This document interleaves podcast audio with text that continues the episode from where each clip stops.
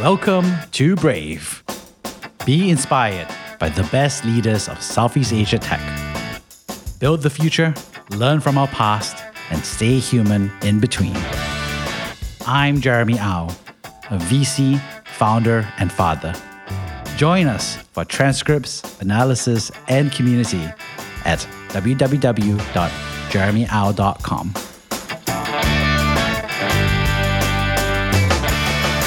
Hi, I'm so excited to have you on the show. You are a founder, you're a former operator. Turns out that you've also been fan of the show. So happy to have you on the show. Could you share a little bit about yourself? Hi, Jeremy. Thank you so much for having me. It's a real pleasure to be here. Yeah, of course. I found about the show, you know, on LinkedIn on my morning news segment. Basically, as every morning I go sit with my coffee in front of my computer and I check the news and I listen to your podcast in the morning to hear about founder journeys in the region in Southeast Asia so, you know, it's a real pleasure to be here. Could you share more about yourself personally and professionally? Of course. So, my name is Thibaut. I'm from France.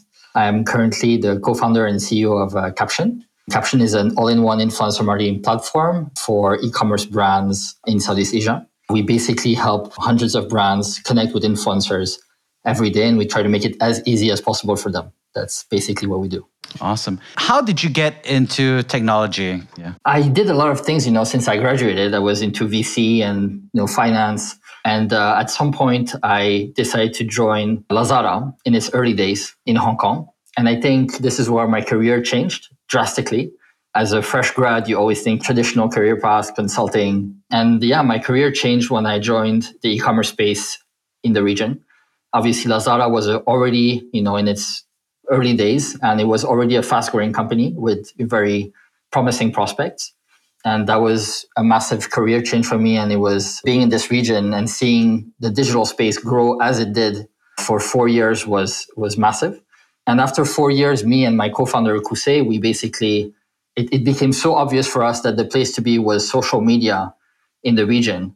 We decided to co-found this, you know, to found this company because the discussion in the e-commerce player industry was so much around social media and how to drive consumers from social media to e-commerce platforms that it was a very natural step for us to to to start this company. So how did you decide to work for Lazada? Because you know it was both a geography shift as well as an industry shift for you at that time. So how did you choose to do that? Several reasons. I actually, you know, when I was younger, I spent eight years of my younger years in Asia, in Singapore, in Hong Kong, and in Korea, in South Korea, in Seoul.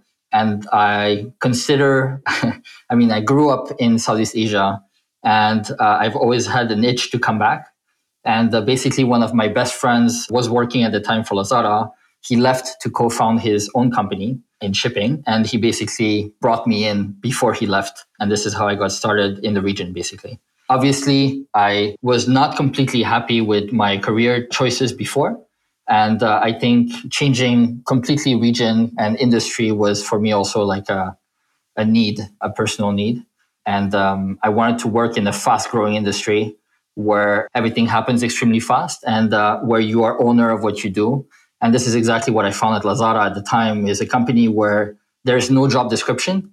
You get given responsibilities if you want them, and you basically become a project manager day one. They give you a computer, you sit down at a desk, and you start speaking to people. And the projects kind of fall on you when you want them. And this is what I loved, and this is why I tried to bring onto Caption is I want to work with people who believe in the space and who you know are owners of the things that they do. And i think that passion was shared across so many people at lazada and now here at caption. I think is the common denominator is is that conviction that we're working for something bigger. And that's what i loved about going to work every day in the last seven years of my life. Yeah. And what's interesting is that 2015 to 2018 was that you know huge surge of e-commerce across Southeast Asia. What aspects about it did you find interesting personally? There's a massive social media e commerce penetration in the region. People are very keen to shop online. I think a lot of products were made available uh, that were not before by e commerce players in the region at very random locations. The metro areas were very well served since, for a while But I think there's so many islands and remote locations in Southeast Asia that are hard to serve that, you know, I was working in operations and shipping products to far off islands and making sure that the level of assortment they have is nice, is sufficient, and is qualitative was one of our missions. And we brought in millions of products from brands that they wanted to have. And that was kind of like the drive we had every day was making sure that that happened. But obviously, what's fascinating is the mission was when I started was bring in millions of products and after four years, we also, you know, realized, okay, now there are millions of products and they're shipped fast in the region. It took, you know, five, six, seven days for cross-border items to come to your doorstep. But only 1% of the assortment of the products that are on e-commerce websites are seen, are even seen by customers. And this is where, you know, it hit me that brands really want to have the tools to advertise and make sure their products are seen.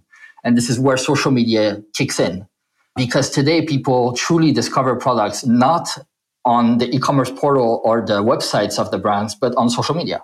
Because it's hard to browse an e-commerce website. You rarely go past page two or three of a, of a category, right? So there are hundreds of pages and products that are behind who are waiting to be seen and boosted from great sellers and from great brands.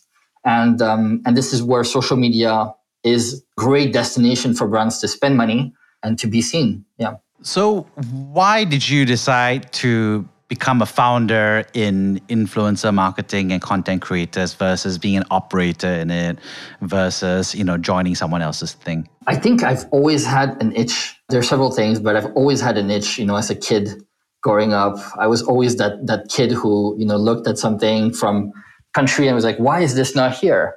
This should be here. Or, you know, I traveled a lot in my life Uh, I've lived in 12 different countries in my, you know, I'm 33. I've always felt that there are so many things that belong to a culture that other cultures would appreciate or best practices that are done in a country that should be shared more. And I think that was my itch was to launch my own thing and to be owner of what I do, set up a company, identity, vision, a workplace that I like to go to every day and that people that work with me, you know, like to go to as well. I think that's that's one. For influencer marketing more specifically, obviously it's the opportunity happened. But I think what triggered me was when Alibaba acquired Lazada while I was working at Lazada. We were sent with a bunch of people from Lazada cross border. We were sent to Hangzhou to their headquarters in China, where we spent six months on campus. And that was a life changing experience as well for me because it opened my eyes on a lot of things. I mean, first of all, Chinese seller and brand ecosystem is extremely developed. They are very, very advanced on social media, uh, live streaming, e-commerce, social commerce tools.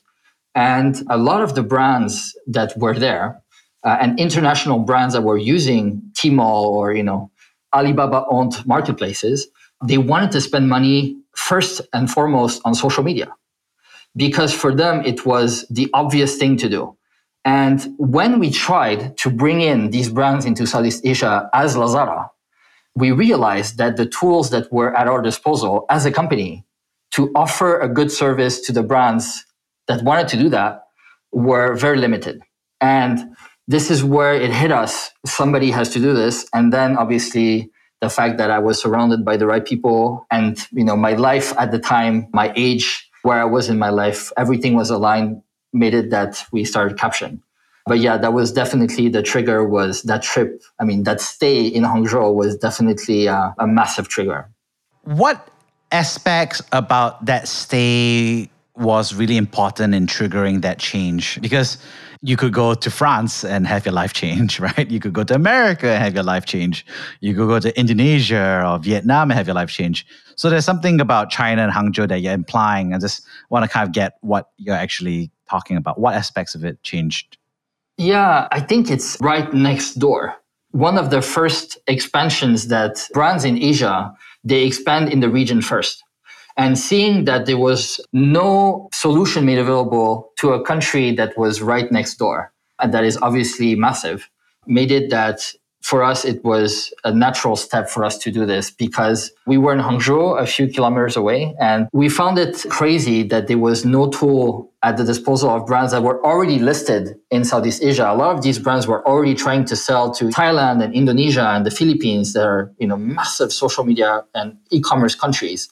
Without these tools, doing our research, we, we realized that, you know, there were lots of agencies and services and aggregators, but no platform nothing to make it as easy as possible for brands to do that. Yeah, I think the proximity, the geographic proximity was the, also the additional trigger. And obviously, the social media penetration in the region is so high that um, it was a no brainer for us to, to go into the space. There's a lot of uh, hope, obviously, with China's emergence on a global stage. And I think that's what you're talking about. And there's also a lot of fear, right? So could you talk a little bit more about that? I mean, because, you know, you're talking about China as a role model so how do you think people should navigate that? Like you're looking at China as a inspiration or benchmark for technology. How do you think about that? So I think our stay in, in Hangzhou was a trigger to launching the company. I wouldn't say it's a role model. I think the Chinese model works really well on certain things, like on live shopping and live streaming. It's ahead of its time and industry, I think, is a leader in that space. Influencer marketing is so much more than that, that commerce. It's PR, it's assets for brands to use on their website, it's connections with people, it's feedback, it's engagement with your customers, it's finding new customers. Other markets might be better at that than, than China. Obviously, the trigger was that stay in China, but we are looking at, you know, obviously the US and Europe as well that are very advanced in that space in terms of companies funding, process and you know the spend of brands in that space is also for us a role model. Obviously china is again a huge market and uh, is right next door but there are so many other countries that are doing it very well but differently. Now in regards to you know how people view china again it's a it's a sensitive topic. I lived in hong kong. I'm married to a hong kong woman. And obviously it's a sensitive topic. We are obviously working with Chinese brands because they are exporting their products in the world. We are very open to working with any brand that wants to expand internationally using social media. But we don't operate in China right now for many reasons. I think the Chinese market deserves to be, you know, if you want to enter China as a business, you need to be implemented in China. And we don't operate in China right now. We have no influencers in China because again, I think they have their own best practices that very specific to China. So we operate everywhere but China. Obviously, brands need to export and to promote their products abroad. And this is where we help them. Oh, interesting here. So you're really servicing as this bridge, right, between kind of like the East and West or East and Western world. Would you say the major differences between how the Chinese practice influencer marketing or creator brand sponsorships versus uh, the rest of the world? I was telling you before, I think social media influencer marketing in China is very transaction driven, which is not true of many other countries. I think it is ahead in that sense, in the commerce aspect of social. I think it is behind in terms of branding aspect of influencer marketing. Again, I think in Southeast Asia, to speak about the market where we are operating the most, it is in between. Brands are discovering as well the space and they are doing multiple activities to promote their brands and their services or their products. So I think, yeah, the difference, the main difference is every single brand in China is looking at return on investment as with the key metric that is traffic and sales. And that is the number one concern on every brand and seller in China. In the region, you know, uh, in Southeast Asia or in other markets, I think there's so many other factors that come into the KPIs are very different. The success factors are very different depending who you're talking to in the in, in a company. You know, we are working with a lot of PR teams, for example, from brands who simply want their brand to be mentioned. Their KPI is brand mentions on social media, on Instagram, Facebook, Twitter, TikTok. They want to see their brand be used, be experienced. We have branding teams who want their brand to be used well and they want the assets that come out of these collaborations to be pretty. And the goal is, I don't want to simplify, but the goal is almost prettiness because these are assets that will end up on as hero image on an SKU or they will end up as a banner on their website. And they know that it's cheaper to do that via an influencer than to hire a photographer and a model in a country. So you localize the content very easily via a solution like ours. So many different success factors that depends what your brand wants to do. And I think this is why it differs a bit is, is, uh, I guess the, the multiple layers that uh, other markets offer uh, that I really enjoy because I think it makes the industry very exciting to see so many different activities being done in that space. When you look at Southeast Asia, how do you see that relationship between Southeast Asia and China playing out in terms of technology, you know, either from creator economy or whatever aspect that you're comfortable talking about? Southeast Asia is an amazing region. It has countries that are very different from each other, so close to each other. I mean, it's a big region. It's a big region in population and, you know, geographically. Of course, it has influences from everywhere in the world. I always talk about the Philippines has quite a lot of American influences in the country. People spend over four hours a day on social media in the Philippines, which is absolutely insane when in the rest of the world is around two hours a day. Every country is different, and that's what makes it so unique. And this is why it's a market now. It's a region that brands are not ignoring anymore. And this is something I witnessed during Lazada. It was left on the side a bit for a while for example, to speak about China or Korea or Japan that have so many international brands that are exporting and have been successful in the fashion and space uh, in the beauty industry, they were first going to Europe or the US, you know, or North America. Amazon obviously was the success of Amazon also facilitated that. But now there are teams that are whose only purpose is to develop the brands in the region.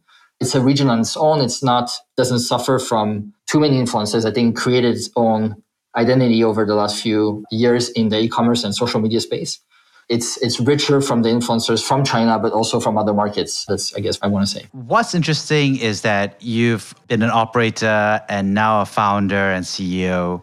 What have you learned since your journey of being a founder over the past uh, three and a half years? Yeah, one thing that we uh, always, you know, when you come into the the entrepreneur journey, you're always filled with so much excitement and energy. And, um, and obviously the beginnings are easy. What surprised me was the, the time it, it came, the time when the time came for us to reach out to investors and to advertise our brand with people that we had never spoken to before.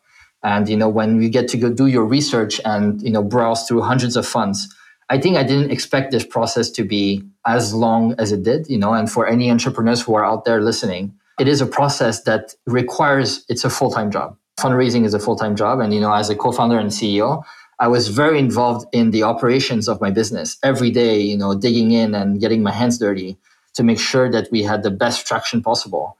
And I think the, the lesson here is, you know, make sure you're well you're working with a team that will also take weight off your shoulders while you are doing this because it deserves your full attention.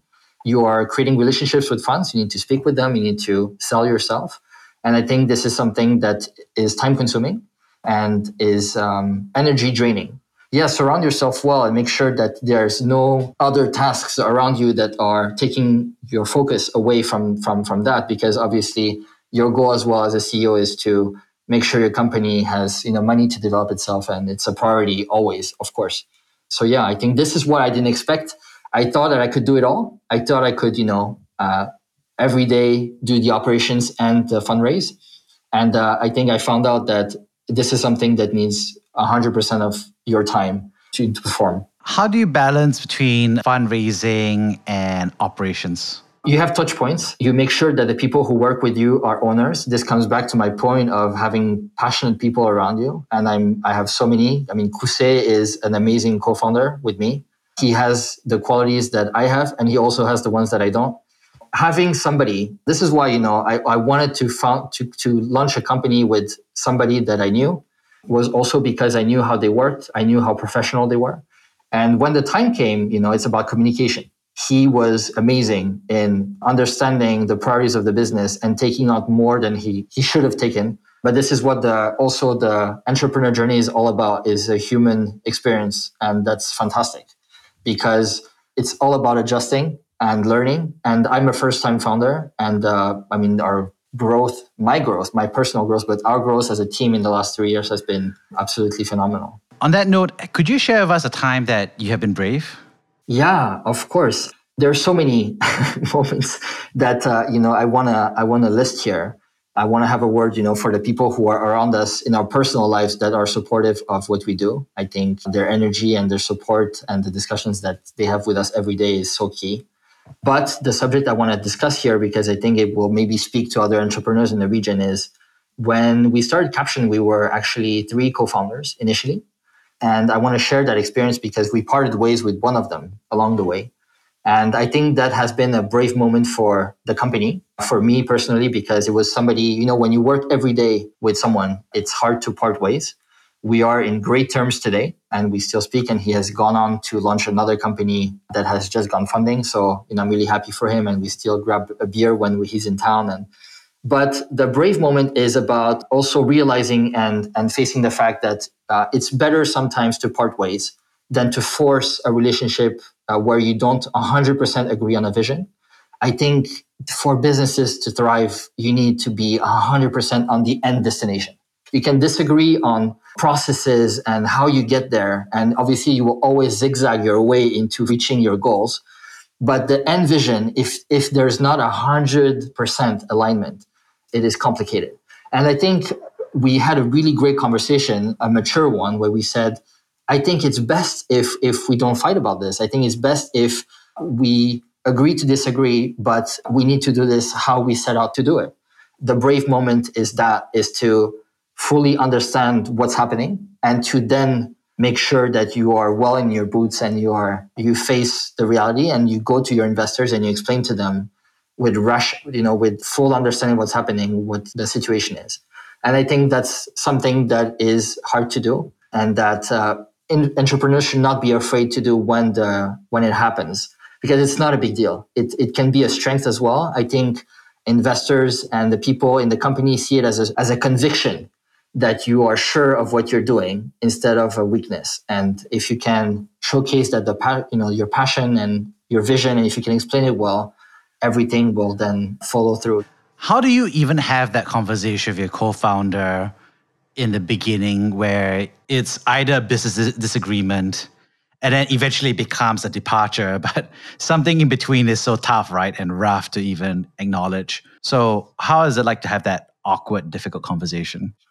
I think the conversation every day when it starts to affect the business this is when i think the conversations happen because you spend time discussing vision is something that takes time and takes a lot of energy because you are doing this outside of the operations. It's something that obviously you don't necessarily share with your employees every day because again, they need a destination to be fully committed to what they're doing. And so having these side conversations is something that you always should do because they're they're so important for yourself as well. I think it's it's a it's a test of your vision as well to constantly face it with counter arguments. And I think it only makes it stronger when it becomes a problem for your everyday life too much, I think the discussions happen naturally because even the person I used to work to work uh, with, Mathieu, and I and Kusei, you know, we all, you know, again had a very mature discussion, and it was not one moment; it was over several months where we realized that um, know it was not it was not meant to be. It was easier for everybody to part ways so again, yeah, I think it was not like there was no one trigger. I think it's uh, over because we appreciate ourselves and I think we like working together. It was too hard to not agree again 100% and I'll spare you know the details on on what but yeah, I think over a few months you kind of go to the conclusion that it's it's best to not continue together. How do you do that? Because sometimes it's scary, right? Especially if you have to announce it to maybe some customers some supporters, investors. So a lot of founders are like, okay, I don't want to do it because it looks bad. So how do you advise founders to process that or announce it or share it? We were very lucky because we are we were in and we are still in great terms with the person who left. And he was extremely mature and, and professional in the way we transitioned out, him out. Obviously, it doesn't always happen like this. So, you know, depending on your situation, it will be different. But my advice here is speak. Speak to each other about the reasons why it's not working. be very open and transparent day one. Like, I think what made this process easy for us was over communication when it started, when we started feeling this way. I think this is the key is to never keep things for yourself, especially between co-founders. I mean, they're at the same time, they're your best friends because you're spending every day with them. Every single day you're struggling, but you're also excited and you're having fun every day with them. So feel free to share with them because, you know, they're the people you chose. They were never imposed to you and you chose them for a reason. Remember why, why you partnered with them in the first place. Make sure they know how special they are to you and, and then tell them, tell them why it's not working in a very simple way, you know, and if they are the person that you parted with, then they will understand and, and it will be extremely simple. Again, we were very lucky. I've heard other stories that didn't end up like this. But I wanted to address it because I didn't want it to be a taboo. And I think other co founders should not let it be a taboo. It can be easy. It can be easy. And I think for investors as well, they appreciate that honesty and they only reinforce the bond you have with them because it creates another story. It adds to your experience and it shows resilience and how confident you are about your vision also because you're willing to do the things that need to be done for your business to thrive, right? So this is what I took on from, from that experience is it made us stronger. I got so much closer as well to my other co-founder, Kusei, when that happened. And we kind of also found each other from a trio to a duo. The dynamics are very different as well. And again, it was an exciting new start. We never saw it as a negative. Why is co-founder breakups or departures or transitions a taboo? There is this misconception from entrepreneurs, not from anybody else. From entrepreneurs that it shows that you you couldn't hold your own. It's a um, challenge to your vision or your management when somebody leaves. I think it's not. I think every company has departures. And I mean, the turnover in, in companies, especially young ones, is extremely high because not everybody fits to the entrepreneur journey. It takes a certain type of people as well to be in the startup journey. Uh, I think it requires a certain mentality, a lot of ownership, a lot of courage, I think, to face the uncertainty of a business that you know might not exist six months, a year from now. When you start, that is the hard reality. And the people who join you are people who believe in what you tell them the, the journey will be. You sell them the end goal, the end destination. So I think it is taboo when somebody leaves, especially somebody so important at this level, somebody who's a co-founder, he was one of the pillars of this company. Obviously, he started this from day one with me and Kusei. Again, the same way you, you know, I told you that be honest with your co-founder, be also very open with your employees because they need to know as well before everybody else. They need to know before things go bad. They need to know what's happening. And I think again, communicating with them was also made us a lot stronger. So again, yeah, I think it's taboo because there's a misconception of what it represents. I think it can be turned into a strength if managed properly. Because it's very banal if you think about it. Somebody, you know, who is not a fit for a market, for a company, it happens every day in a lot of companies and then people move on to do other things. So just go with it. Go with it. How would you recommend people structure that departure, right? The conversation should they talk to the co-founder first, settle it, then talk to the investor, then talk to employees, or how would you go about that sequence? Yeah, I, I think uh, obviously co-founder to co-founder is the is the heart of where it needs to happen. Letting anything through before you have that settled is, I think, uh, in my opinion, a mistake because this is where things can go south. Is then people, you know, the hearsays, etc. I think manage that first then speak to your investors because they are the ones who trusted you very early on, you know, on providing you the tools and the money to for your business to grow. And it kind of happens again very naturally and in the sequence is quite organic and they happen really fast from you know very close to each other. Your employees obviously follow right after that. Everybody is kind of on the same boat, so there's no right sequence. But uh, for sure, the the speaking to your co-founder first is the key, and then you know you have parallel discussions, I guess, with everybody else once you have agreed on with your co-founder team. Yeah. How do you manage your own emotions, I guess, during that process? So how do you as a founder who's having someone depart? Do you like, I don't know, go through the seven stages of grief or what what go, what goes through emotionally and how do you handle it? Uh, it's hard. It's hard emotionally. I think this is the, actually the hardest because the impact on the business was, uh, I mean, everything was quite smooth. Life of a company, it's the life of a company to keep going. And, you know, when you have a business that, you know, has hundreds of brands come in and work every day, it kind of keeps you going where this is the drive is what's happening operationally. And when the business is fast growing, it's the biggest drive, right? But emotionally, you lose a friend that you were speaking to every day. So obviously, you know, we have, we still have to date a WhatsApp group where we exchange about soccer and what's happening in the tech world and industry and about, you know, news of our personal lives. And we still have the same group and it's still, it's still called Caption Founders. I think if you can manage to keep a relationship, personal relationship with the person who left, fantastic. That's amazing. I think the impact was more a friendship one, but it didn't disappear. It just, it changed. It changed because we were not working together anymore. But again, the day to day catches up to you and uh, you wake up every day with more business. And that's what gets you back in very very fast. There's no time to grieve so yeah you, you keep going. Awesome. You just keep going. I love that.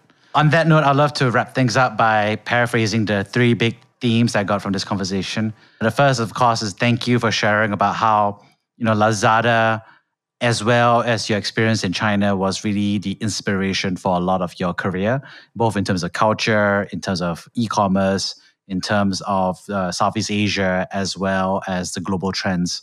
And so that was really interesting to hear you compare and contrast some of the different trends that were going on. Secondly, thanks for sharing your insights around you know, influencer marketing and the differences that you see across the region. And lastly, thanks for your deep dive around co founder departures and how it's actually very normal and very common and it's very professional and it can be very smooth versus I think the taboos around it and the fear and the emotionality that's around there that can make it hard to process and make it hard to have a good outcome. And so thank you so much for I think being very frank and open about that whole process about how to steer through that difficult, awkward, and long conversation to get to where the business can keep going, right? And everyone else can keep on going as well. So thank you so much for sharing. You're welcome, Jeremy. It was great being here. Thank you for listening to Brave. If you enjoyed this podcast, please share this episode with friends and colleagues. Sign up at www.jeremyau.com to discuss this episode with other community members in our forum. Stay well and stay brave.